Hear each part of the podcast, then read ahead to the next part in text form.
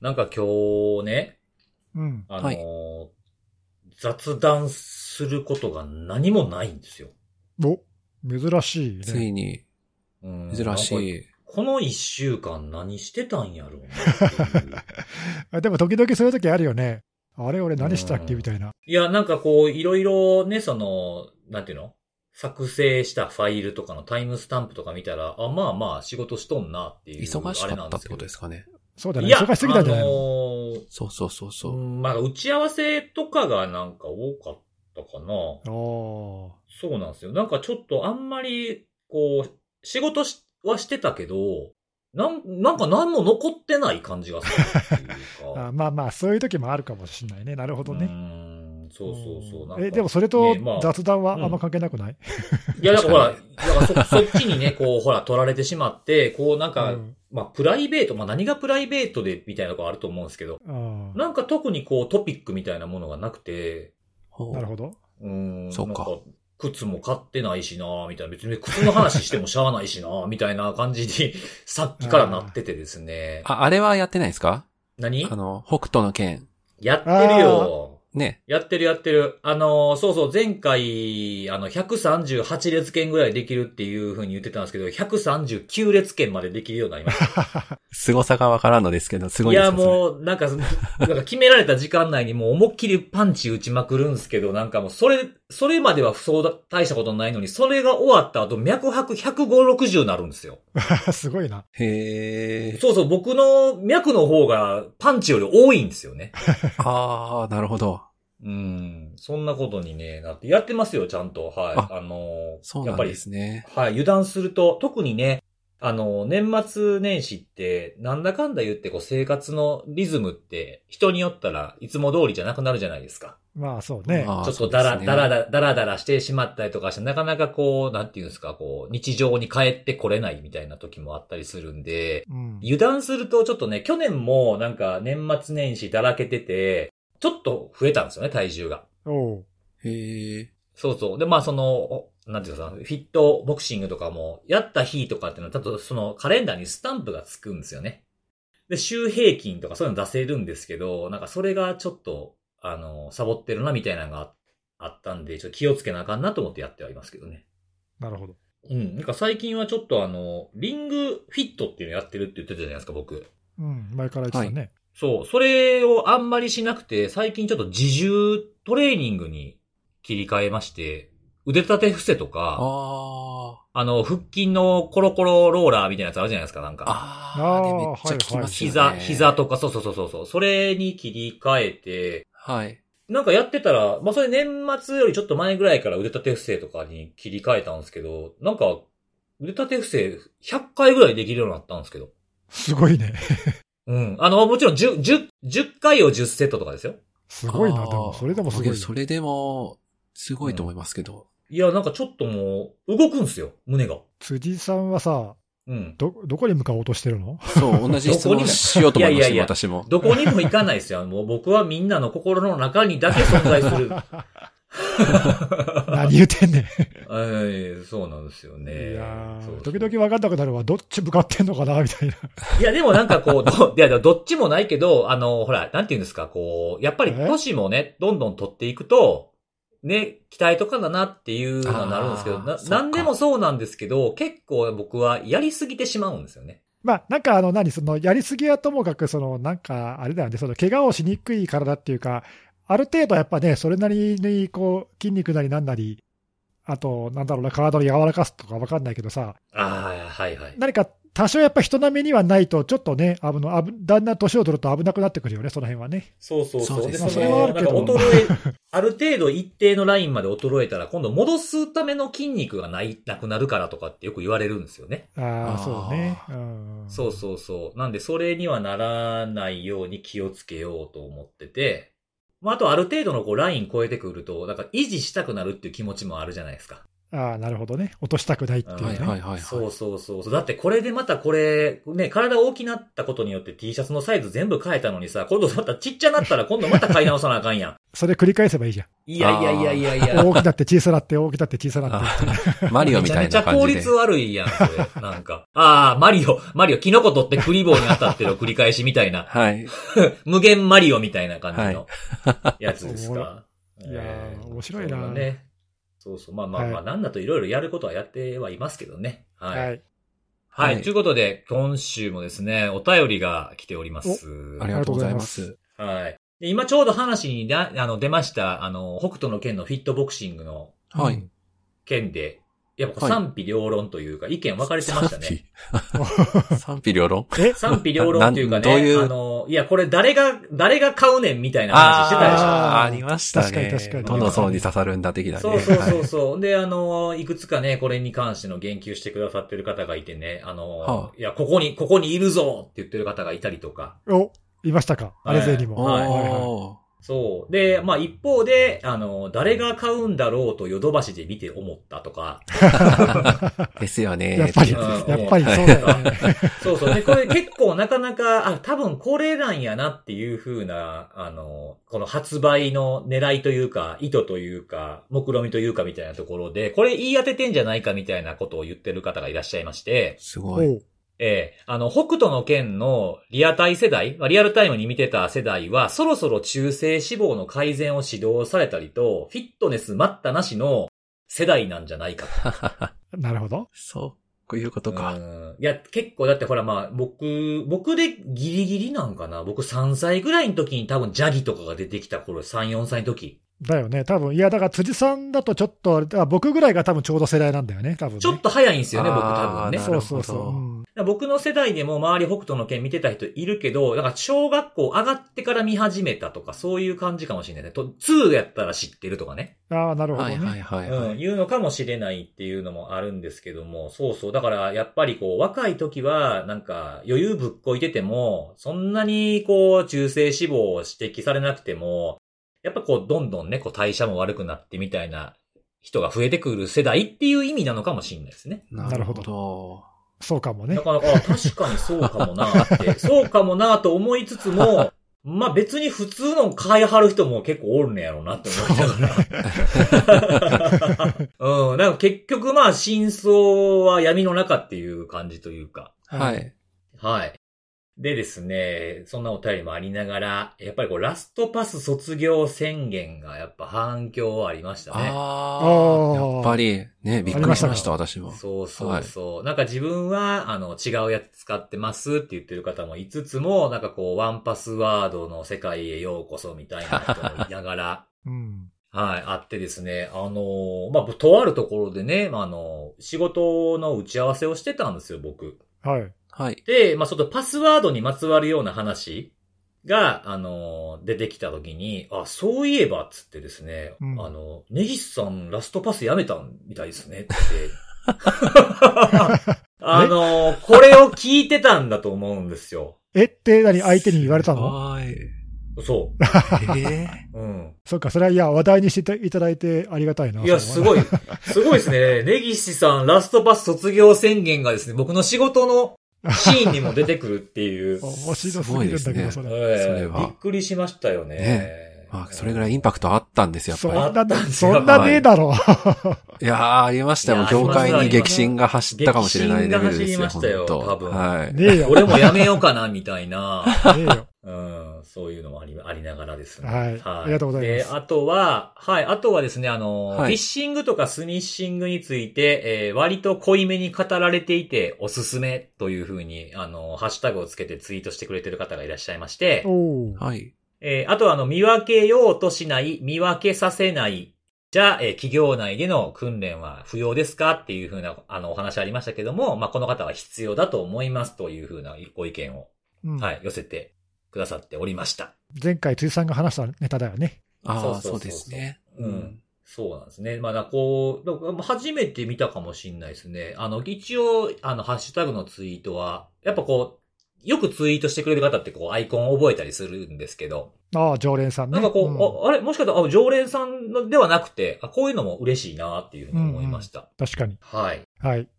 ということで、お便りは以上ですね。ありがとうございます。はいお待ちしております。ありがとうございます。はい。また、よろしくお願いします。読み上げた方には、えー、ステッカーの印刷コードをプレゼントいたします。よろしくお願いします。はい。じゃあ、えー、セキュリティの話をしていこうかなというふうに思うんですけども、今日はじゃあ、うんはいネギスさんから行きましょうかね。はい。じゃあですね、私は今日は、えっ、と、まあ、時々取り上げるけど、DDoS のお話をしたいと思ってるんですけど、はいはい。時々取り上げる、時々取り上げる？時々。DDoS ソムリエ。あはい。やっぱ、なんかちょっと違和感がちょっとな いよすいません、止めてしまいましたけど。あじゃあ、いつ、いつも取り上げる？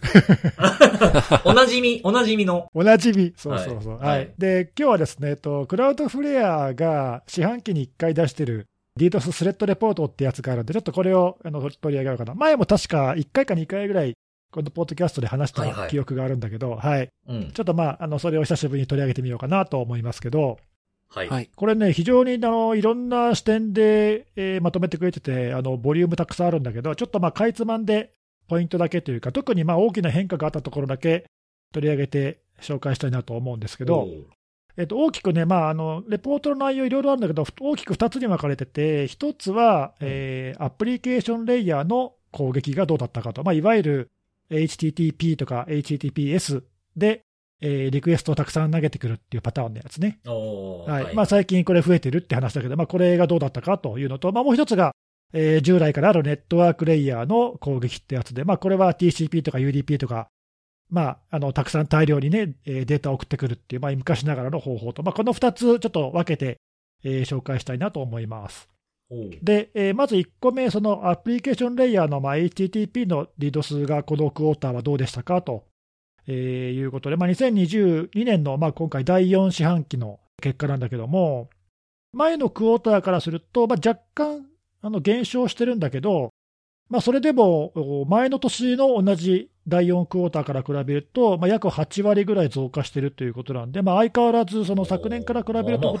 うん、今年は結構やっぱり、このアプリケーションレイヤーのリードス攻撃が多かった年とまあ言ってもいいんじゃないかなと。いう感じで、おまあ、引き続き多いですねというのがまあ一つあって、で、えーじゃあその次に、そのターゲットになったそのまあ国別でどうかっていう話なんだけど、これちょっとね、あの国別っていうの、これ、今回のあのクラウドフレアのレポートから少し集計方法が少しか若干変わってて、はいはい。えっと、国別とかその業界、業種別のお順位とかって出てるんだけども、おまあ、例えばそのある国宛てのトラフィック、全体のトラフィック、まあ、例えば今だったらアプリケーションレイヤーのそのトラフィックのうち、どのくらいが攻撃だったかと、何パーセントぐらい攻撃が占めてましたかというので、まあ、それが多い順になんか順位をつけてて、国別で見て、えーここは結構攻撃状況が悪いとかね、悪くないとか、まあ、そういうのは比べられるような、まあそんな比較の仕方をしてるんだけど、ええ、とそれで見るとね、その今回、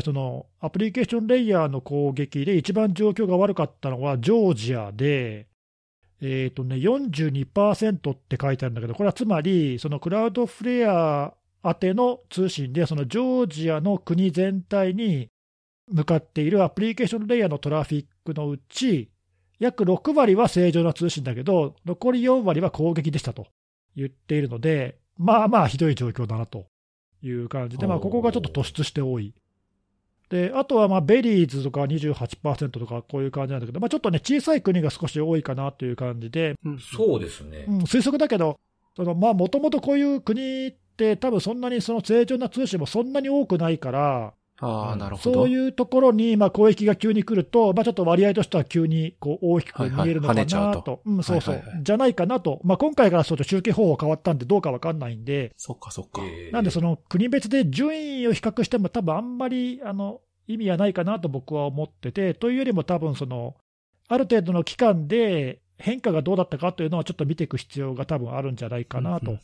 なんか継続してずっと多いだと、な何かね、ちょこれはなんか状況が悪いぞってなるけど、まあ、たまに突出して多いっていうのは、まあ、たまたまその時だけ攻撃がなんか向いたのかなとかっていう感じもあり得るんで、うんうんうん。順位にね、そんなにあの大きな意味はないんじゃないかなと、まあ、お個人的には思います。なるほど。ああ、うんジョージアっていう国の名前自体も聞いた瞬間、え、ジョージアって州ちゃうのって思うぐらいですもんね、僕なんか。何年か前に名前変わったからね。あのトルトルコとかあの辺の場所ですよね。場所で言うとね。ちなみに、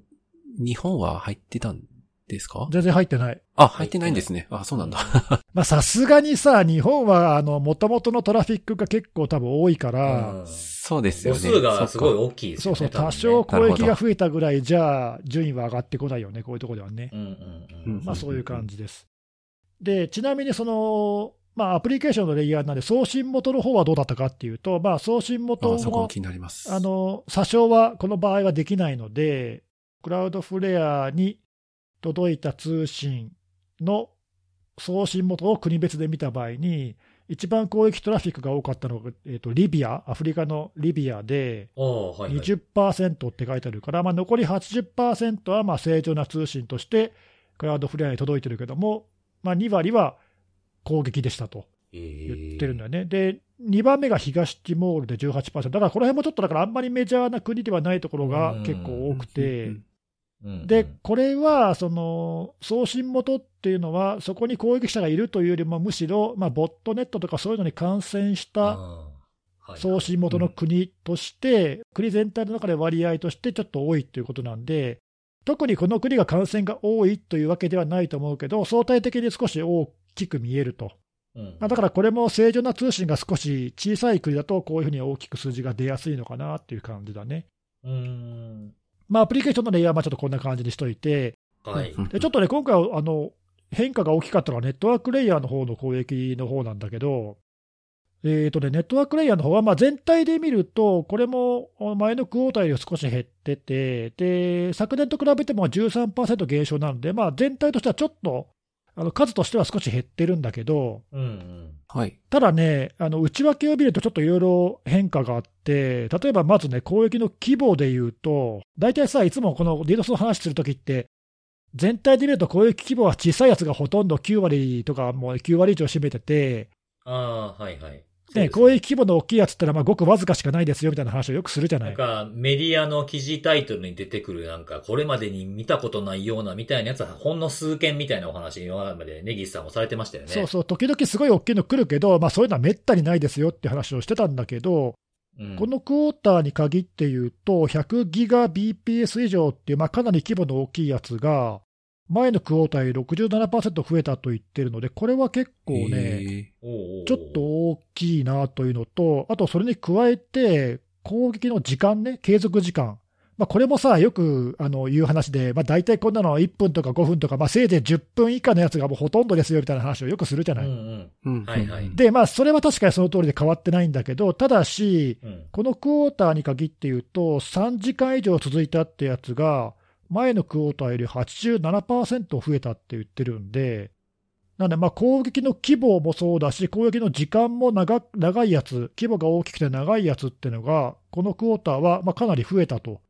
おいう感じで、まあ、ちょっとだからそのネットワークレイヤーの攻撃が少し活発になったと言えるのかなという。まあ、ちょっと理由は書いてないんでね、そのな何が原因でそうなったかっていうのはちょっとわからないんだけど、そっか、そこは気になりますけど。うんはい。ちょっと目立ちましたというところが少し、なんかあれなんですかね。DDoS 代行サービス、ブーター、ストレッサーとかの、なんかそういう、サブスクの形に変化があったりとかしたんですかね？あそうそう、だからね、そう普通に考えたら、代行サービスって、まあ大体その1分とか、せいぜい5分とかさ、はいはいはい。そういう短い攻撃が、そうねそうそう、安い攻撃が、まあ、回数としてはほとんど占めていることが多いので、うんううんん。だから、まあ、ひょっとすると、これはちょっとその、まあ、完全に推測でしかないんだけども、その規模が大きくて、継続時間も長いってやつは、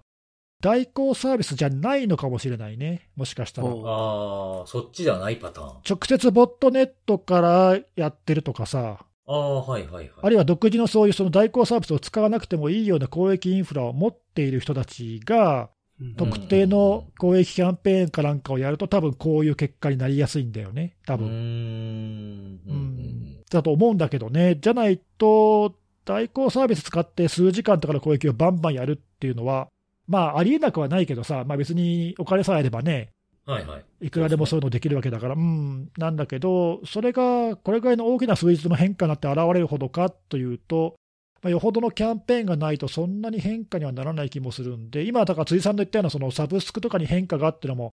ありえるけど、うん。その多少、こう、1個や2個、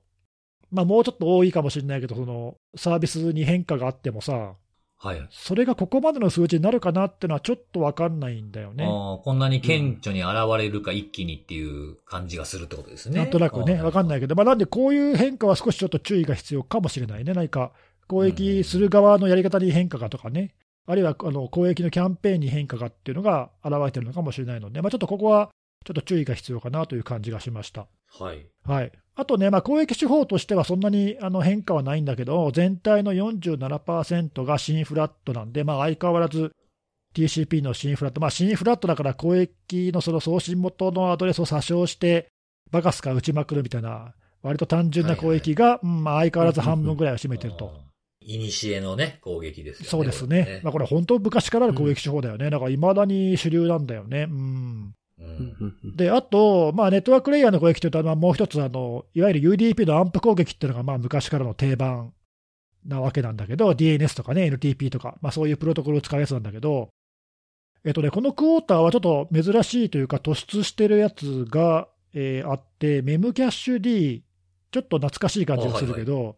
え、ちょっと前にこう、ワットになりましたね、これもね。うん数年前にね。何年前だっけ、3、4年前だっけ、なんか GitHub かなんかが攻撃されたとか、なんかああ、、そっか。もうそんな前になるんですねう。んなんかすごい規模の、攻撃規模の大きいやつがあってのが話題になった記憶記憶があるんだけど、はい。増幅率がかなり高いっていう。そう、特徴としては増幅率がめちゃくちゃでかいっていう特徴があって、まあ、ただし当時かなり話題になってだいぶ対策されたんで、うん。はい。多分ね、踏み台の数がそんなに多くないんだと思うんだけど、その、まあ、たまたまなのか、何か理由があるのかちょっとよくわからないんだけど、このクォーターに限って言うと、前のクォーターよりも、このメムキャッシュ D を使ったアンプ攻撃が、えーと、1338%増って書いてあるから、十何倍だよね。うんすごいな。だからなんか急にドカッと増え、まあ、だからこれまでちょっと少なかったと思うんで、ああ、まあ、もともとの数がね、少うなかった。ん、増えたっていうふうに見えるんだけど、まあ、だからおそらくだけど、まあ、何かしら特定の攻撃者とかがちょっと、メムキャッシュ D を集中して使ったとか、なんかそういう類かもしれないね。ちょっと、そのあの答え合わせができるようなちょっとデータを持ってないんで分かんないんだけど、はいはい。何かね、急にこのクォーターはメムキャッシュ D を使った攻撃が増えましたって言ってる。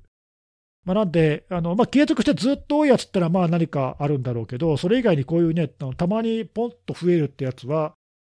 そんなに影響がない場合もあるけど、ちょっとね、攻撃の手法の変化としては注意が必要かもしれないので、あまあ、あ。こういうのはちょっと、うん、気をつけた方がいいかなと、まあ、同じような理由で SNMP も700%クォーターで比べて増えたって言ってるんで、まあ、これも何かね、ちょっと理由があるのかどうかわからないんだが、あううん。なんかこう、ポ、ポットで感ありますけどね、この二つ。若干ね、なんか常にある感じはしないというかね。あの相変わらず DNS とかさ、まあ、そういうのはなんかね、数は下手とはいえ結構まだ多いみたいなのは数字で見えてるんだけど、DNS のアップって今回も割合で言うと2番目に多いから、うんうん。まあ、そういうこうずっと多いやつってのもあれば、一方でこういうなんか突然ボットらが増えるみたいなね、なんかこういうのもあるんで、ちょっとこの辺も何が理由かはわからないんだけど、まあ、少し掘り下げてあの見た方がいいかもしれないね。うんうんはいまあ、ちょっとそういう手法では少しそういう変化がありましたという感じです。はい。で、あと最後に、えっと、ネットワークレイヤーの今度あの、ターゲットの国ね、あのちょっと送信元は国別で見るのって言って難しくて、あのクラウドフレアはその自分たちのデータセンター別でいろいろ調べたりとかしてるんだけど、ちょっとまあこっちは割愛するけど、ターゲットだった国がどこが多かったかというのは比較してるんだけど、1位の国は、まあ、これはあの想像に難くないんだけど、中国が一番多くて、うんうん。ただね、数字が結構めちゃくちゃでかくて、93%って書いてあるんだけど、えつまりこれどういうことかっていうと、クラウドフレアに対してネットワークレイヤーの攻撃が行われて、まあ、その中国に向けて行われた攻撃というのが、その中国に向けた正常なトラフィックが7%で、93%は攻撃ってことなんで、ほとんど攻撃じゃんっていう。限りなく黒に近い黒みたいな感じになってますね。なんねだからまあ、中国ってね、あのちょっとまあクラウドフレアの中でどれぐらいあのトラフィックがあるかは知らないけど、うん。まあでも中国って相当な大国なので、それなりにそのトラフィック大きいと思うんだけど、うん。正常なトラフィックを覆い隠すぐらいの攻撃トラフィックが中国には向いているという。まあ、そういう意味で、でただね、それ中国だけが特別ってわけでもなくて、他にもなんかね、リトアニアだとかフィンランドだとか、うん。その上位の国って8割、7割とかっていうパーセントが出てるんで。だまあそういう国はこう、だからこの期間、ある程度集中して攻撃が発生したという意味なんだよね、だからあね。あ、はいはい。うんその国の正常なトラフィックを上回るだけの攻撃トラフィックがその期間、かなり集中してありましたということなんで、だからまあこれもそのあの国のその順位をね、あんまり比較しても、そんなに多分意味はないんだけど、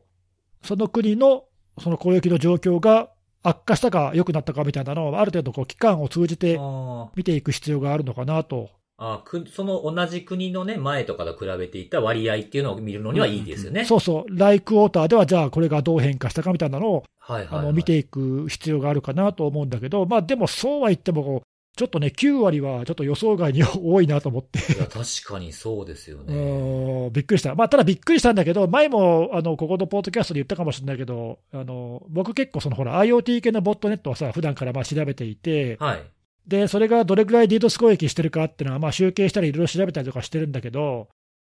まあ、あのほとんどが中国とかアメリカ、この2大国に向く攻撃っていうのがめちゃくちゃ多いんだよね。うんうん。でも、これはあのどのボットネットも大体共通して言えてるんで、で中にはその前調べてたやつとか、ほとんどの攻撃が全部中国向いてるみたいな、そういうボットネットも中にはあったりとかするんで、うん。まあ、攻撃を受けやすい国ではあると思うんだけど、にしてもですよね。にしてもね、まあ、そにしてもそのクラウドフレアっていう一つの事業者だというところは、まあ、さっぴいたとしても、はい。まあ、でも正常なトラフィックが7%しかないっていうのは、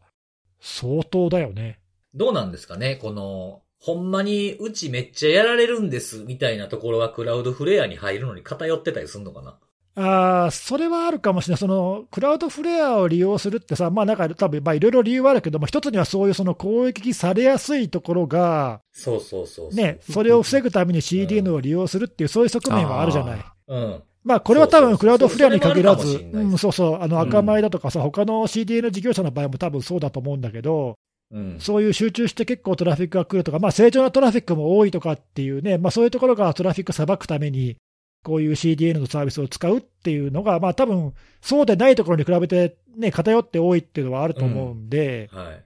まあそれも少しこの傾向に表れてるのかもしれないよね。それはあの少しあの割り引いて考えなければいけないかもしれないけど、ね、中国のその全部の、中国の中にある全部のコンピューターに、で93%ってわけじゃないですもんね。そうそう、うんうんそのそこはね、ちょっと勘違いしちゃいけないんだけど、うん。なので、まあ、クラウドフレアに守ってもらってる中国のサイトっていうのが、まあ、とりわけ攻撃を受けやすいサイトが多いのかもしれないね。うん。うんううん。ん、そういうことを表してるのかもしれない。にしてもね、にしても9割超えてるのかっていう感じで、いや、そうですね、そうですね。うんまあ、だから、そのなんだろうなその、そういうところは、だからまあ繰り返し集中して攻撃を受けやすいっていうか、まあ、しつこく狙われるところが、まあ、多いのかもしれないし、あとまあそのたまたまこのクォーターだけ多いっていう国がもしあったとすると、まあ、その国に対してはこの期間、そういう大きな攻撃キャンペーンがあったとかね、なんかそういうのがあると、政治的な件とかね、そう何かそう関係してるかもしれないですね。割合がひょっとしたら高くなるかもしれないね、まあ、それにしても正常なトラフィックを上回っちゃうのかっていうのはね、まあ、ネットワークレイヤーってもともとそのボリュームたくさん、ね、トラフィックを集中させるっていう攻撃だから、まあ、そういうのに見たらう、んまあ、それはそうかもしれないけど、でもね、ちょっとびっくりって感じ。そうですよね。うん。面白いな、こういうの。ね、面白い。うんまあ、あの、ちょっとまあ今紹介したのは全体のごく一部だけど、あの他にもうん。今日紹介しなかったけど、まあ、業種別でどうだったかとか、あのいろいろ数字がたくさん載ってるので、えー、とあと、まあなんかランサムドスってやつ、あの脅迫型のドスが、あうはいはいはい。そう相変わらずまだまだ続いてますねとかね、あのいろいろたくさん面白いデータが載ってるので、まあ、あのたまにこういうレポートね、眺めてみると、傾向が分かったり、今の状況が把握できるので、いいかなと思うんで、はい、おすすめです。なんかちょ、自分の知識のブラッシュアップにちょうどいいですよね、こういうのね。そうだね、うん。うん。なんか、あ、そういう状況にちょっと変わってきてるのかとか、逆に一緒なんや、この辺はなとかっていうのを見比べてみるといいかもしれないですね。そうね、変化にこう気づけるっていうのは、なかなかいい点だよね、こういうレポートのね。うんううんん。助かりますね、こういうのは。はい。はい、ありがとうございます。はい。はい、えっ、と、じゃあ次は、じゃあ僕行きましょうかね。はい、お願いします。はい。えっと、今日僕は、あの、紹介するものというよりは、まあ、自分で、あの、集計したものをちょっと報告をさせていただこうかなと思ってるんですけれども、はいはい。はい。えー2023年に入ったということで、あの、僕ずっと、あの、ランサムのリークの数とか、国別とか、あ、まあ、国っていうか、その、被害組織の所在地国とか、業種とかをこう、ね、集計してるじゃないですか。うん、あれって、どれくらいもう続いてるんだっけ ?2 年ぐらい続いてる？もうね、あのー今度の4月で丸3年です。あ、そうなんだ。すごいな。やっぱ継続はすごいね。いやー、そうなんですよね。もうずーっとやってても、死ぬまでやろうかな、みたいなところもありますけど。えー言いましたね、ラ今。ンサム、ランサムの、ランサム事案の対価みたいなってしまおうかな、みたいな。いいね。し、死んだら、あの、家の、家とかの、位牌の戒名に入れようかな、みたいなところぐらい 石碑が立つかもしれないよやって。きてはいる。かもしんない、かもしんないですね。はい。はいえーなんですけども、そう、それをですね、2020年のも全部こう集計結果が出揃ったということで、その内容がどうだったのかっていう、あ2022年。ああ、一年間をと。はいはい。そうそうそうそう。お、興味深いね、それは。そうなんですよ。でね、あですねの、記録してるランサムグループっていうのは今現在15グループになるんですけども、まあ2020年から付け始めた頃からだと21グループで、まあ例えば Maze とか NetWalker とか DoppelPaymer とか、まあ Conti がって最近っていうか去年ですけど、まあいなくなるグループもいるじゃないですか。その名前がなくなっちゃうというか。はい。そうですね。はい。そういうのをさっぴいていって、まあ、えっ、と、15グループっていうのをこう、あの、カウントしましたっていうことですね。で、えー全体の僕が見ている、まあ、リークの数なので、被害件数ではないっていうのはすごく重要なポイントではあるんですけれども、えー年間の僕が見たこのリークの集計は1860件ありました。おーで、これは2021年は1522件。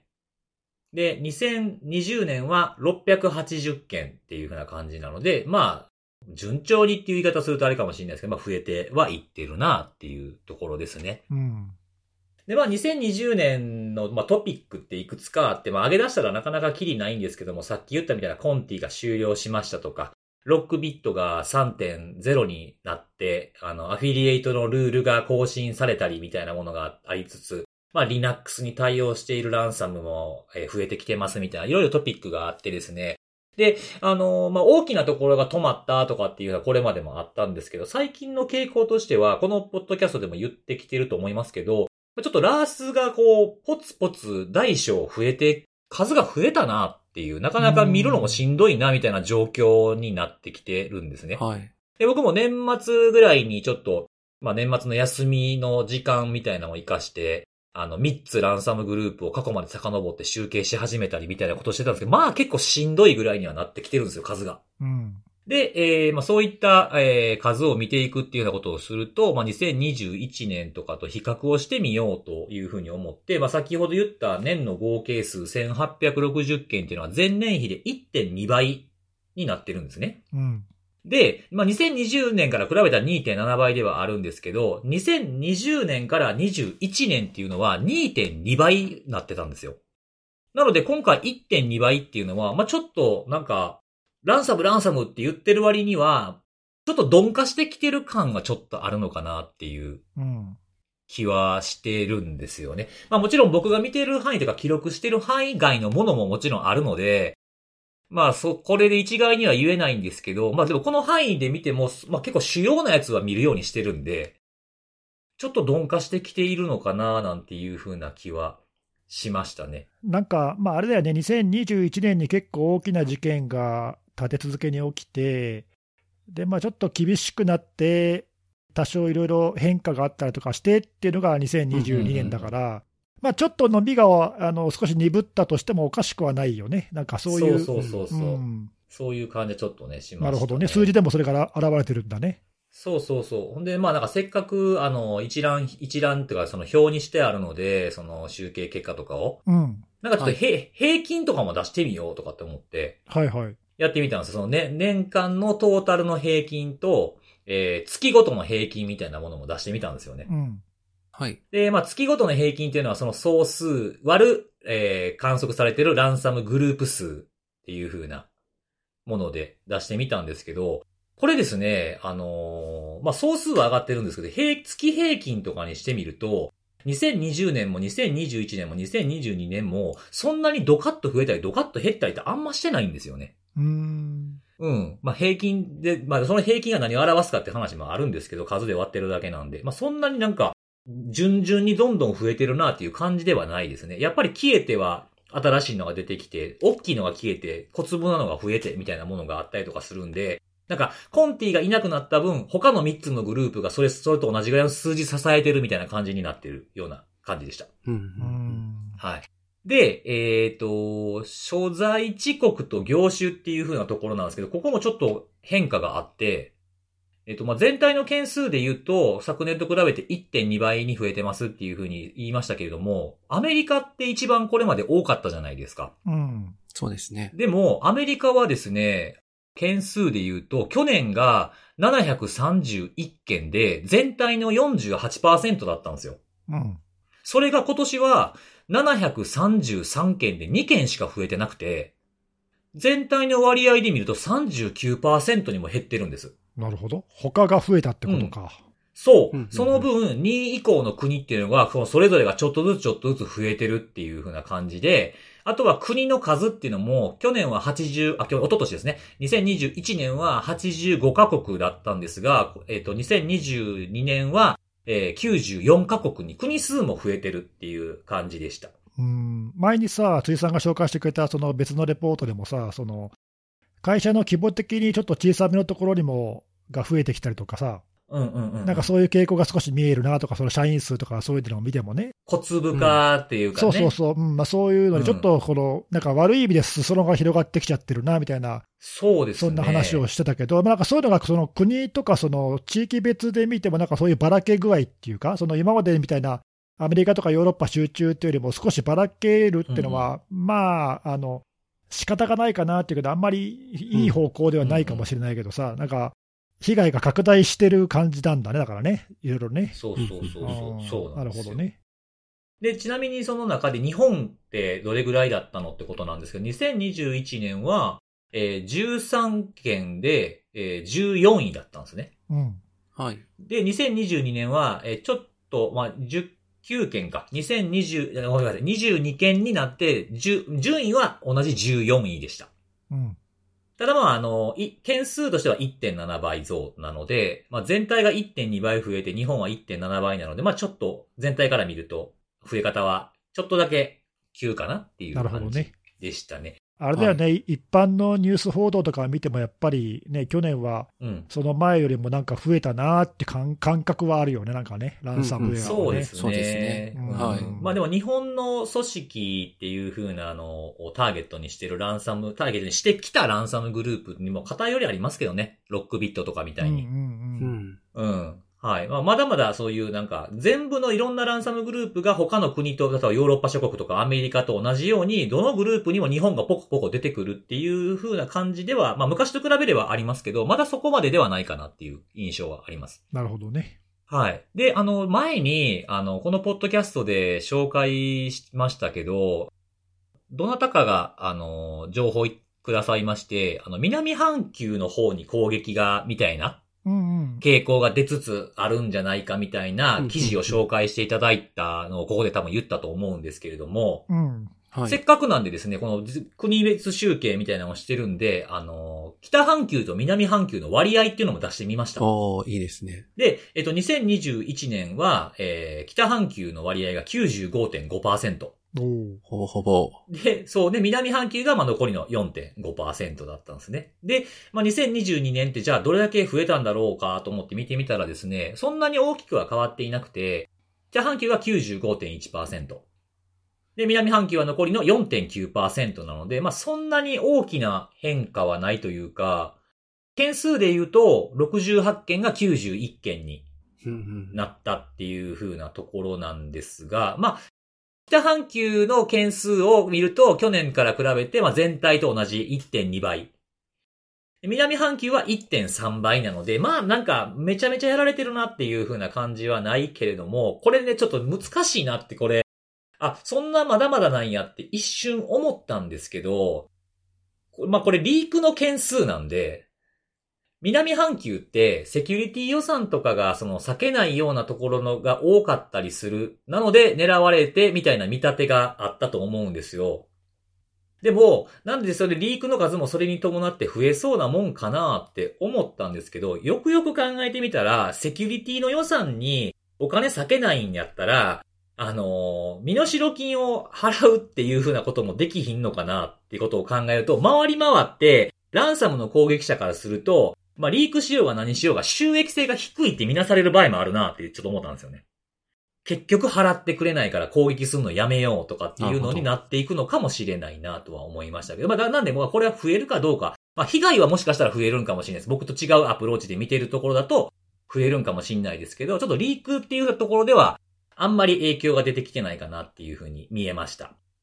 で、あと業種に関して、これよくね、あのー、こういう事件、事故とかがあると、うちと同じ業界はどれぐらいなんだみたいなものあったりしますけれども。ね、結構話題になりますね。そうそうそう。はい、で、まあ、記事タイトルとかにもなったりするじゃないですか。病院が狙われてるとかね。そうそう、医療業界がとかっていうのは出ますよね、よく記事で。そうなんですよ。で、見てみると、業種に関して言うと、もう今まで通り1位は不動で、建設土木が1位です。ああ、そこは変わらずなんですね。そう。で、100、えー、114件ですね。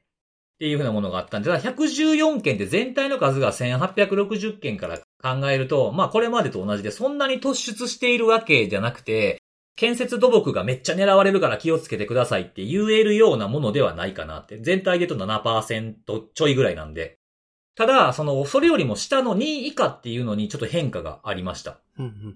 2022年は、その他の業種っていうのが件数を結構増やしてきている感じがあったので、ちょっと前までは、例えば2021年だったら、1位は98件で、2位の IT 情報サービスっていうジャンルが65件って、まあ頭2つ分ぐらいだったんですよ。差が。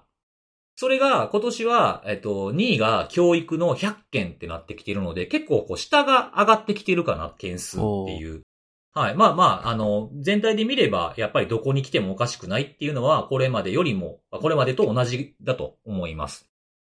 で、あの、先ほど2位以下ってとこなんですけど、その教育の件数っていうのが去年が40件だったのが、今年100件、あ、去年か。ごめんなさい。21年が40件が22年で100件になって2.5倍増えてて、業種で言うと9位から2位に上がってるんですよね。で、えっと、同じく病院医療っていう風なジャンルが、去年は13、えっと、ごめんなさい、えっと、2021年は13位とランク外、まあ僕の中でのランク外ですね、10位よりも外っていう意味でランク外だったんですけど、それが2倍ぐらい増えて、13位から6位に上がりましたと。じゃあこれ、教育系と病院ってめっちゃやばいんっていう風に思うかもしんないですけど、これは、あの、 Vice Society っていう、あの、ランサムグループが、かなり病院と教育系に行くんですよ。そう。なので、一つのランサムのこのグループが、あの、集中的にやって増えてしまうっていう風なものがあるので、あの、ニュースとかでも、何々系がすごく狙われてるとかっていう風なものを見ても、いや、それランサムグループ全体で見たら偏りあるんちゃうんっていう見方はしておいた方がいいんじゃないかなとは思いますね。はい。ということで、まあ以上なんですけれども、えー、まあ、ランサムグループ、僕、まあ、全部網羅しているわけではないんですけど、まあ、こうやって、はい、あの、集計してると、なんかこう、かん、自分の感覚的にこうやろうなって思ってることと、数字っていうのはちょっと、まあ、結果が違ってくるなっていうのを思いました。はい。うん。やっぱここ集計して、ちゃんと数字で見るっていうのって僕はあんま得意じゃないですけど、ここにやってみるっていうのは1年に1回でもやってみるっていうのは大事かななんていうふうには思いましたね。で、まあその平均とかをして見てみると、やっぱりこう活発なグループっていうか件数の多いグループがポンといなくなったりとかしても、結局他のグループがポツポツポツと出てきて埋めるような形になってるので、なんか、数としてはそんなに増えも減りもっていうか、ちょっとずつ増えていく形にこの、なってきてるなっていうのを見て、鈍化してるなってことを加味すると、なんかこう、アフィリエイトの総数、実際に攻撃するような人たちっていうのの数は、ちょっと飽和しつつあるような感じもすんのかなっていう気はしましたね。結局アフィリエイトがこう、いろんなラースを渡り歩くっていう風な状況っていうのが、この数字にもちょっと出てきてるんかなっていう風に思いました。なんであの、冒頭でもネギスさんが言ってくれたみたいに、あの、今年の4月で本当にこの本腰を入れたランサムウォッチっていうのは丸3年になるんで、まあ、今後どうしていこうかなとかっていうふうにも考えてるんですけど、こういうま変化とかを捉えていくっていうところですごくまだまだこう興味深くかつ、えー無視できないジャンルだなっていうふうに思ってるので、まあまだもうちょっと、もうちょっとだけ続けようかなっていう それずっと続くフラグですよね。は あの、そんな気持ちにちょっとなってですね。まあ、しんどいなとかって思う時もあるし、数増えてるから、まあまあ、こう、負担になってはいるんですけど、い。大変ですよね。うん、なんか、自分のそういう関心だとか伝えないとなって思うことの気持ちの方が、まだまだちょっと大きいなっていうことも、この集計をして、えー感じたということでございます。今の話でさ、うん。はい。まあ、一つはその伸びが全体としては、まあ、やや鈍化してるっていう、はい。まあね、一言で言うとそういう傾向だけど、やっぱりまだ減ってないんだね。そうですね。うんうん、まあ、それがちょっとやっぱ一つ、やっぱり、わずかずつではやっぱり減らせる方向に向い、まだ向いてないっていうかさ、うんうんうん。まだ増加傾向にあるっていうところがやっぱりやや気になる。まあ、全体は分かんないけどね、今回そのリーク件数で調べてるんで分か。んないいけど、そうで。まあでもその割合がそんなに変わってないとすると、リークが減ってなければ、多分全体としても減ってないんじゃないかなという、おそらく、そこにはある程度相関ありそうですからうね。ん、だとすると、まあ、やっぱりね、そのさっきのその業種の変化だったり、その狙われている組織の規模のその、ね、小粒小粒化だったり、まあ、国としてのそのいろいろなばらけ具合だったり、まあ、いろいろあの変化は出てるけども、まあ、でもぜ全体としてはまだ減ってないっていうのは、やっぱりちょっとね、うん。もうちょっとわれわれ頑張んないとな、その世界的にね、いろいろ頑張んないとなっていうのが、そううですん、感じたのが一つと、あともう一つ、最後の方の話でさ、そのはい。特定の業種がまあちょっと増えてるけど、実はこれはそのある特定の攻撃者グループが狙ってたからだみたいな話がはいはい。あったじゃない、逆に言うと、そういうところってのは、まあその対策としてもさ、まあ、ある程度、そういうグループに少し絞った対策というか、ああ、はいはい、そうですね。うん、自分たちはこの攻撃者グループに狙われる可能性が他に比べると比較的高いっていうことがまあ言えると思うんで、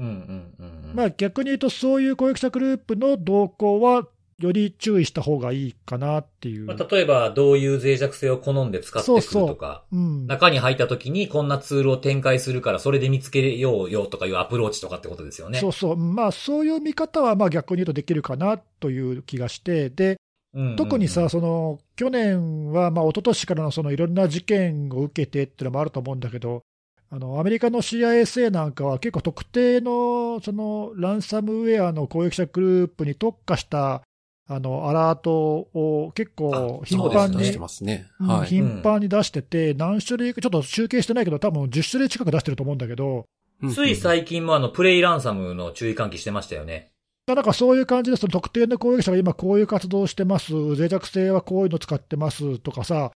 結構詳しくその攻撃手法だとかなんだかあの分析した注意喚起のね、アラートを出しているので、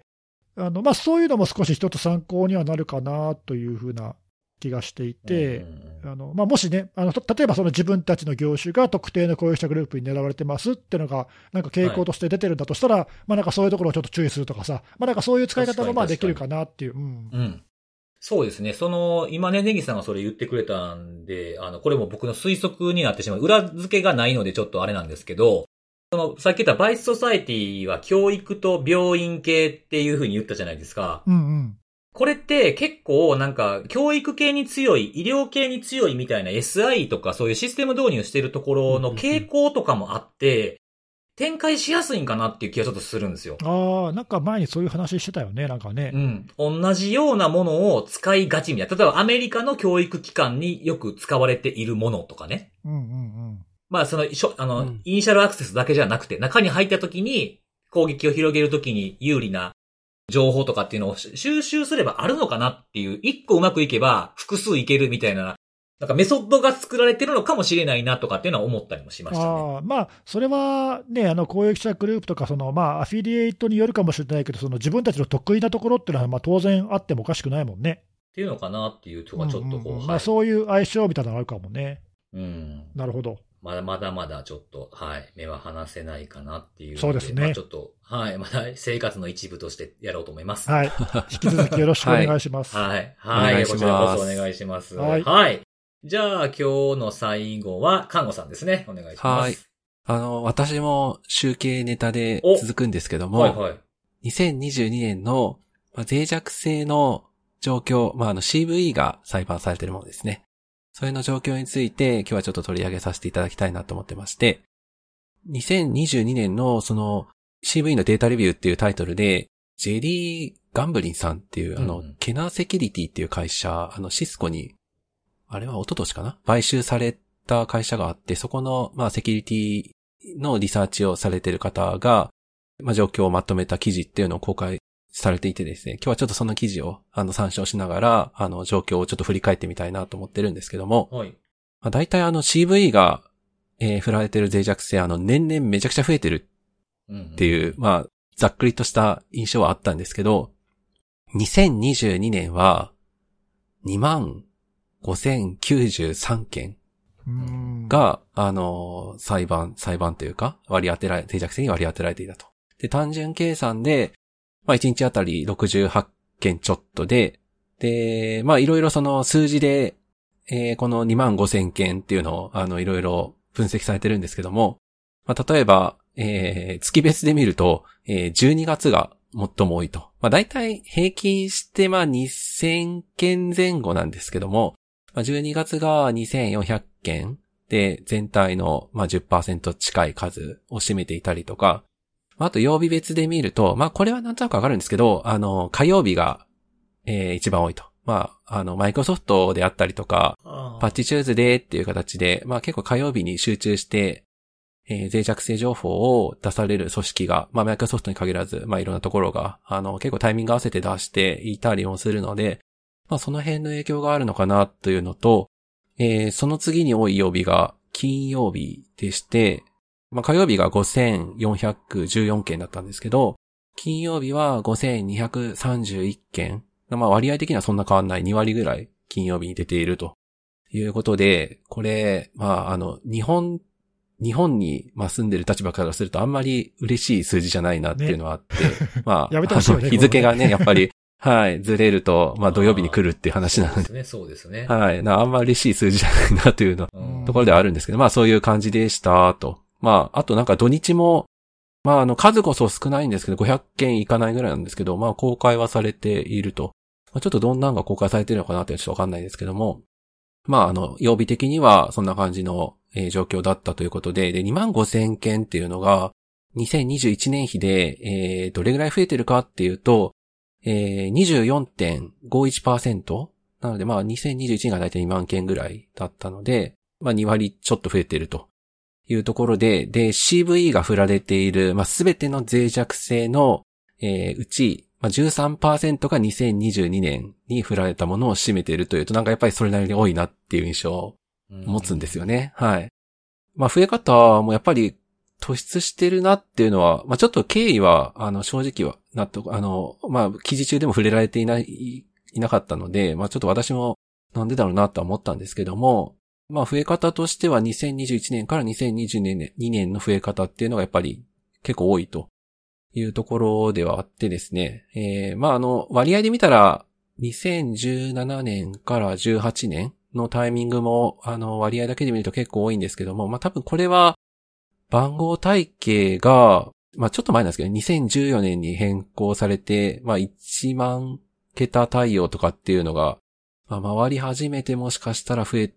ドカッと増えるようになってきたのかな、みたいな、なんかそんなちょっと素人的な、あの、印象ではあるんですが、えー、まあかなり、まあなので2022年は CVE が振られている脆弱性の数っていうのが、まあ絶対数として見ても結構多いという状況ではあってですね。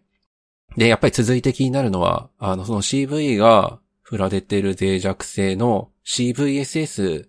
スコア。がはいはい。はい。CVSS のスコアがどんなもんだったのかっていうのがやっぱ気になるところではあって、うん。平均すると、えー、7.19という数字になったそうです。まあ、これはどうなんですかね。高いと見るか低いと見るかというところではあるんですけど、まあ、あの。そうなんですよね。はい。まあ、割合としては、まあ、あの、えー6とか7とかっていう数字以上のものに結構寄ってる感じは見えてはしていて、で、まあ、あとそのフル、フルスコアっていうかその10が振られるものっていうのは、えー、48件あったそうです。おー40 48、はいはい、はい48件ですね。はい。まあ2万5千中の48という感じなので、まあ10は、まあそういそういう意味では結構で、まあ希少な。感じではあるというところではあって、まああと、まあどうでもいいんですけども、あの最低の数字は2だったそうです。はい。そうですか。1はなかったですね。そうですね。はい。まあ、他にも、まあこんな切り口で、えー CPE とか、まああるいは CNA、あの CV を裁判する機関別の、まあ、数字であるとか、うんうんあとは、あの、CWE ってあの、共通脆弱性タイプっていうんですかね。うんうん。あの、それ別での分析もされておられて、一番多いのは、えー、CWE79 っていう、まあ、これなんか、数字だけ言われてもなんつやって感じで、あの、よっピンと脆弱性マニアな方しか多分わかんないのかもしれないですけど、はいこれあの、クロスサイトスクリプティングの脆弱性ですね。はいはい。はい。これが3230件、全体の12%を占めていたと。ええで、続いて多いのは、割り当てなしという ものだそうで。それちょっとややこしいですね。あの そうなんですよ。CWE が必ずしも割り当てられてるわけではなくて、まあ、それがノットアサインになってるものっていうのが、まあ、1割ぐらいあると。その次多いのが、えー CWE787。これはあの、境界外の書き込みが行われてしまうという不具合。で、えー CWE89。これは SQL インジェクションですね。っていう感じで続いていると。で、これあの、今紹介したクロスサイトと境界外書き込み。あと SQL インジェクションは、あの、よくよく思い返すとあの、マイターが、あれは夏ぐらいでしたっけ？なんかあの、トップ 25? ソフトウェアの最も危険な脆弱性トップはいはいはい25みたいなのを確か出していたと思うんですけど、あれのトップ3に該当する CWE だったということではあるので、まあ、あの傾向的にはやっぱりそういった近い状況だったんだなという、まあ、そんな感じではありました。うん。はい。で、まあ、あの、以上で、まあ、あの、記事の、あの、CVE の、えー、まあ、データレビューっていうのは、まあ、あの、ざっくりと今ご紹介差し上げたんですけども、まあ、気になる流れ的には、あの、やっぱり、我々大好きなあの、KEV、KVC、はい。大好きシーサーが公開してる、大好きですはい。公開されている脆弱性の、えー悪用カタログ、基地の脆弱性の悪悪用カタログっていうのがありますけど、まあ、これが2022年どうだったかのか、どうだったのかっていうのはやっぱり、ええ。ね、あの、この流れからするとやっぱちょっと知りたいなと、そうですね。個人的には思ったので、うん。はい。ちょっと簡単に計算してみたんですけど、うん。まあ、元々の取り組み自体、2021年の、えー、あれは、秋とかですよね。11月ですね10 11月でしたっけ？10月、11なので、月ぐらいですね。はい。なので、まあ、まだそんなに、その傾向っていうのをつかむ上では、あんまりそのまだ、期間が経ってないので、まあ、そこをちょっと踏まえた上で、まあ、参考的にっていう話ではあるんですが、あー今、KV に載ってる脆弱性の数っていうのが、数えると870件あってですね。で、そのうち2022年に、えーカタログに追加されたのが557件でしたと。うん。まあ、全体の6割強が、えーまあ、去年、うんえーさえーカタログに追加されてますよ、と。で、その中で、まあ、あの、KV のカタログご覧になってらっしゃる方はわかると思うんですけど、あの、必ずしも、その年に、えー公表された脆弱性だけが載るわけではなくて、あの、うん過去に、えー報告されていた脆弱性、えーなども、まあ、カタログにはどんどんどんどん載ってるので、まあ、このうち CVE-2022- っていう、まあ、あの、ざっくりと2022年に、えー裁判されただろうと思わしきものについては94件うん。追加されていたという感じでしたので、まあ、なので、まあ、あの、870件、まあ、あの、2020年に絞れば557件だったので、まあ、全体の、まあ、5分の1、6分の1ぐらいが、えーまあ、2022年の脆弱性、裁判されたものだったというところで、で、まあ、あと、まあ、いろいろ議論はあるんですけど、CVSS、まあ、この KV に追加されているもので、まあベ、ベースのスコアではあるんですけど、まあ、そのスコアの状況がどうだったのかなっていうのも一応見てみたんですが、さっき言ったあのフフルスコアっていうんですかね、あの10がついてるもの。うんあの、去年の2万5千件中だと48件あったって話でしたけど、KV のカタログですと10がついてるものっていうのは9件あったと。あとは、まあ、あの、7以上のものとかっていうので含めると、まあ、ほぼほぼ9割ぐらいが、えー、まあ、7以上っていう感じですかね。まあ、なので、まあ、比較的 CVSS のスコアがハイとか、まあ、クリティカルなものっていうのが、まあ、あのやはり KVC にも追加されてるっていう、まあ、そういった状況ではありました。うんうんプロダクトタイプ、あの、えっ、と、これはあの KBC のカタログには載ってないんですけども、私の中で、まあ、ざっくりと、この、えー、追加されてる、まあ、製品のジャンルっていうので見ていくとどんなものかなって、もちろん一番多いのは、マイクロソフトのあの Windows あの、はい、製品なんですけども、その次で言うと、あ、ごめんなさい、えっ、と、Windows とかそういったくくりで言うと一番多いのが、あの、マイクロソフトの Windows なんですけども、あの、サーバーで動かせるようなそういったソフトウェアっていう形で見ていくと、まあ、これが一番多いと。まあ、サーバー上で動作させるものが一番多くて、これが4割近い数を占めていて、まあ、ちょっとこの辺も、まあ、単純に、なん、なんていうか、そのサーバーとかエンドポイントとかっていう比較は難しいのかなと思うんですけども、まあ、やっぱりサーバー系のソフトウェアっていうのも、まあ、KVC のカタログに追加されていることっていうのは傾向として非常に、多いのかなっていうのは見ていて思いました。ちょっとざっとご紹介したんですが、まあ、この今お話したこの2万5千っていう数が、まあ、やっぱり結構大きいなっていう数とともに、ここから具体的に、まあ本当に優先して対応しなきゃいけないものっていうのが、まあ探す作業っていうのがやっぱりしんどいなっていうか、これ現実なの、現実的にできるのかなっていうのはやっぱり改めてやっぱ思うところであって、まあ KVC で比較すれば2022が振ってあったのは、まあ100件いかないぐらいだったんあ。で、そうですね。まあ2万5千から例えばこの100件探すとかっていうのは、まあ、あの、自分の力だけでやるっていうのは結構厳しいよなとか、そうですね。いうふうには見ていて思ったところと、まああと、まあ、ちょっと脱線しちゃうんですけど、うんあの、日本の、なんていうか、悪用の状況とかっていうのは、どうかなっていうのもやっぱり気になりはしつつ、うんうんうん。これ結構あの、2022年に悪用が確認された脆弱性で日本の状況がどうかみたいなのを確認する手段ってなかなか難しいなとは思いつつも、まあそうですよね。まあ一番データまとまってそうなところで言うと、あの JVN っていうんですかね。はいはいあちらに、はい、データベースって形でまとまっていて、ただ、残念ながら KVC のように、あの、悪用とかっていう形で、なんかあの、検索フラグを立てられる感じではないので、うんうん。あの、例えば、本脆弱性を悪用した攻撃がすでに確認されているとのことですっていうのが、はいはい。入っているものペーね。ジ中に入っているので、うんまあデータベースを検索、そのキーワードで検索すると、まあそれらしきリストは出てくるとうんうんいう感じかなと。まあ日本だと例えば去年だと、ビンゴ CMS における認証回避の脆弱性とか、うん。あとは DVR の脆弱性なんかは、なんかそういう風な JVN のサイト上に掲載されていたと。いう感じではあったので、まああのさっきあの CNA で、えー別で集計されてるってお話ししたんですけど、はい。あの、残念ながら、トップ20の、まあ、CNA っていう中には、日本の組織は残念ながら入ってなかったので、まあ、この辺ちょっと日本の存在感を出すためにも、私たち含めてもうちょっと脆弱性の報告とかっていうのも、しっかりやっていかなきゃいけないのかなっていうのは、改めて、はい、思いました。CNA っていうのはあの CVE のレコードを裁判できるのを承認されているグループのことでしたっけね？そうですね。日本だとルートで JP サートが、はい、立ってまして、まあ、他にプラ下がる形で日本の会社もいくつかあると思うんですけど、はい。いや、でもなんか、聞けば聞くほど大変さっていうのはあるんで、ねうまく、うん、うまく工夫していかないとなっていうところと、その検索の仕方ちょっと面白かったな。いやもう他にないなって思って。そうなんですよねもうぜひ、もうね、あの、あれ勢の方に JVN 関係者の方がおられたら、ぜひはいはいあの、JVN の検索画面にあの、悪用の確認ありとかっていうのの、あのあ、検索、絞り込みができると、あ、はいはい。めっちゃいいなとかっていうふうには思ったんですけど、今ああ、それをはそういうのはないのでていた。だけたらめっちゃやりやすいですよね。そうですよね。うんはい大きな一歩ですよね、それね。そうですね。はいはいはい。ええ前半のさ、はい。CVE のところ、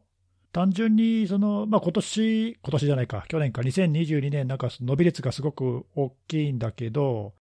まあ、その一つにはその脆弱性が単純に多くなったっていうのもあるとは思うんだけど、一方でこの記事の中で出てないことで、もともと脆弱性って、その CV がついていない脆弱性もかなり割合としてはあって、うんああ、そうそうそう、そうですよねあ。で、ええ以前はね、あのまあこういうの調べてる研究って結構過去にいくつかあるんだけど、以前のデータだと、例えば半分ぐらいは番号がついてないやつがあったりとか、あとそのアメリカの NVD のデータベースとチャイナの CNVD のデータベースを比較して、まあ、大体チャイナの方が多いんだけど、アメリカの方では登録されてない、その中国のでしか登録されてないような脆弱性が結構たくさんあったりとか、そういうのがあって、その CVE がちゃんとついて識別されてない脆弱性がもともとめちゃくちゃいっぱいあったっていう現実があって、おそらくだけど、ちょっと今、これちゃんと調べてないけど、去年に関して言うと、CV がついてない脆弱性の割合が多分減ってるんだよね。ああ、なるほなど。なので、まあ、はいそういう意味では、もともとあった数としては結構あったんだけど、ちゃんと CV としてアサインされるようになったっていうふうにまあ見見ればいいことかもしれない。そうですね。その絵であれば結構いい流れではありそうそう。ますよね。だし、その、さっき後半紹介してくれた KEV も、そもそも CV がアサインされてないやつは対象にならないから、そうなんですよ。まあ、そういう意味で。でちゃんと番号がついてデータベースに乗っかってくると、まあ、いろいろ動けるっていうのもはいあるので、まあ、単純に数が多くてやばいっていう見方もあるし、ちゃんとその目に見えるようになったっていうふうに見れば、まあ、そんなに悪いことでもないかなという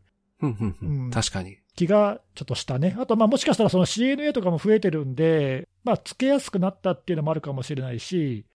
ただ逆に言うと、その最近時々見かけるけど、まあ、これ本当に脆弱性としてこれ、識別されてるけど、これ脆弱性なんだっけみたいなやつとか、ねあとその前にちょっと別のところでも喋ったんだけど、その CVSS のスコアもちょっとこれ明らかに高くておかしくないとか、はい。あの CV がついてる脆弱性のその質的な問題っていうのもまあちょっと見え隠れしてる、数が増えてきたのと、一方でその逆に、本当にこの情報正しいんだっけって思うものもまあ中にはあったりとかするっていうのはあるので、うん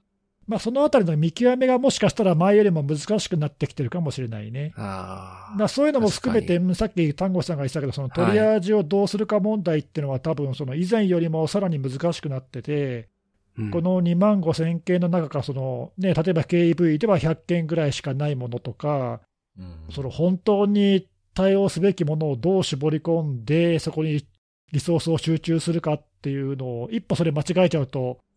見逃しちゃって攻撃されちゃうってことになりかねないんで、なんかそういうね、困難さはあの以前よりもなんか増している感じはするよね、こういう数字から見てもね。うんうんうん。うん。ですね。うん、だからまあ多分だからその一つのあの今後のトレンドとして、こういうその脆弱性管理とか、そのトリアージとかを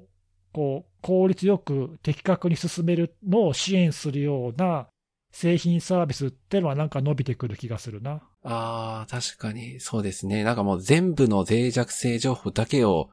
見てやるっていうのはもうこの状況だけ見ると、あんまり現実そうそう的じゃないなっていうのは。で、はい。これがそのまあもしかしたらここししばらくのトレンドとして続くだとすると、そうですよね。うんええそれをじゃあいかにしてちゃんとやるかっていうのを考えた取り組み、まあ、その独自で各社いろいろやってるとは思うんだけど、うんまあ、それをこうサポートするような、例えば製品とかサービスとかが、そうですね。なんかうん伸びてくるっていうか、そういうのがなんか求められてる気がするね、なんかね。だし、それがないと多分できないよね、これね。はい。そうそうそう。うん本当そう思いましたう。ん うんはいはい。ですねちょっ。とそういう現実からちょっとね、目を背けてはいけないなっていうのを改めて感じましたね。はい。はい。いやー、厳しいね、なかなかね。工夫と効率化みたいなものがいや、本当必要な。本それ。そうですね。うんはい。本当に。はい。ということで、今日もセキュリティのお話を、えー3つしてきたんで、最後にですね、はいおすすめのあれということで、ちょっと紹介したいんですけれども、はい。えっ、と、まあ、これはいろんな YouTube だったりでも見れますし、あの、書籍という形でも見れるんですけども、えっ、と、ウケツさんっていう方がいらっしゃいまして、うん。あの、雨、あの、降ってくるレインの雨に、穴、穴です。穴ぼこの穴はいはい。の、書いて、ウケツって読むんですけど、えー、知らない。この人、まあ、いろいろこう、なんかこう、ミステリー的な動画を上げてたりとか、実際にあの、テレビ番組にもなったりとかしてたりもあって、あとは、あの、まあ、小説というか、まあ、文庫本みたいな本が出てたりもするいろんな結構マルチなところに、はい、露出をしているんですけれども、まあ、基本的にやっぱこうミステリーなんですが、ちょっとこうなんか、なんか、精神的に来る系のミステリーが多くてですね。えー、はい。で、あの、YouTube だけで配信されてる、しかも YouTube ってなんかだいたい10何分とか、長くても20分ぐらいのイメージが強いと思うんですけど、あの、40分ぐらいの動画を普通に公開されてたりとかもするんですよ。無料のやつで。高いですね。ははい。例えば、その、変な家とかっていうような感じで、こう、不動産ミステリーっていう、なんか謎の新しいジャンルで、この間取りのここおかしくない？これ何に使われてたん？みたいなやつとか。そういう風な、あの、やってて、こ実はこう使われてたんじゃないか。なんでここに一切窓がないんだろう。外からここだけは見えないようにしてたんかなとか、まあそういう話とかね。こうかん考えつつ、なんか答えがなんだよ、ちょっと気持ち悪い感じなんちゃうのみたいな風なのが結構得意な方で、僕も、はい、本を、あの、2冊出てるんですけど、変な家と変な絵っていうのがあって、これ2冊とも僕両方読んでるんですけど、まあ、これに、これに似たような話とかが無料で上がってるものもありますし、あとあの、えっ、と、テレ東で流れてた何かおかしいっていうドラマがあるんですけど、これ去年かな？一昨年かな？えー流れてたやつで、えっ、と、3話ぐらいは YouTube で無料で見れます。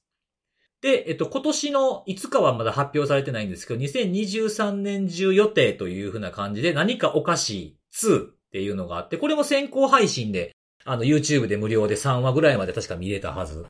なので、この、こういうなんかちょっと、ちょっと気味、気味悪い感じのものが好きな方がいると、好きな方は見ていただけるといいんじゃないかなというふうに。僕はすごく好きなので、はい、あのーちょっとね、季節的には早いかもしれないですけど、怖い話は。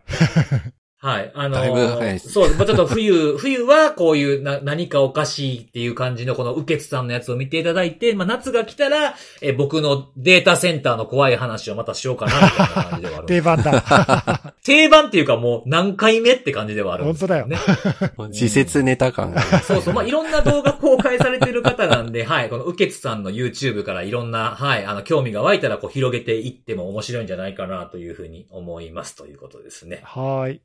はい。ということで、えー、以上ですかね。また来週のお楽しみでございます。バイバイ。バイバイ。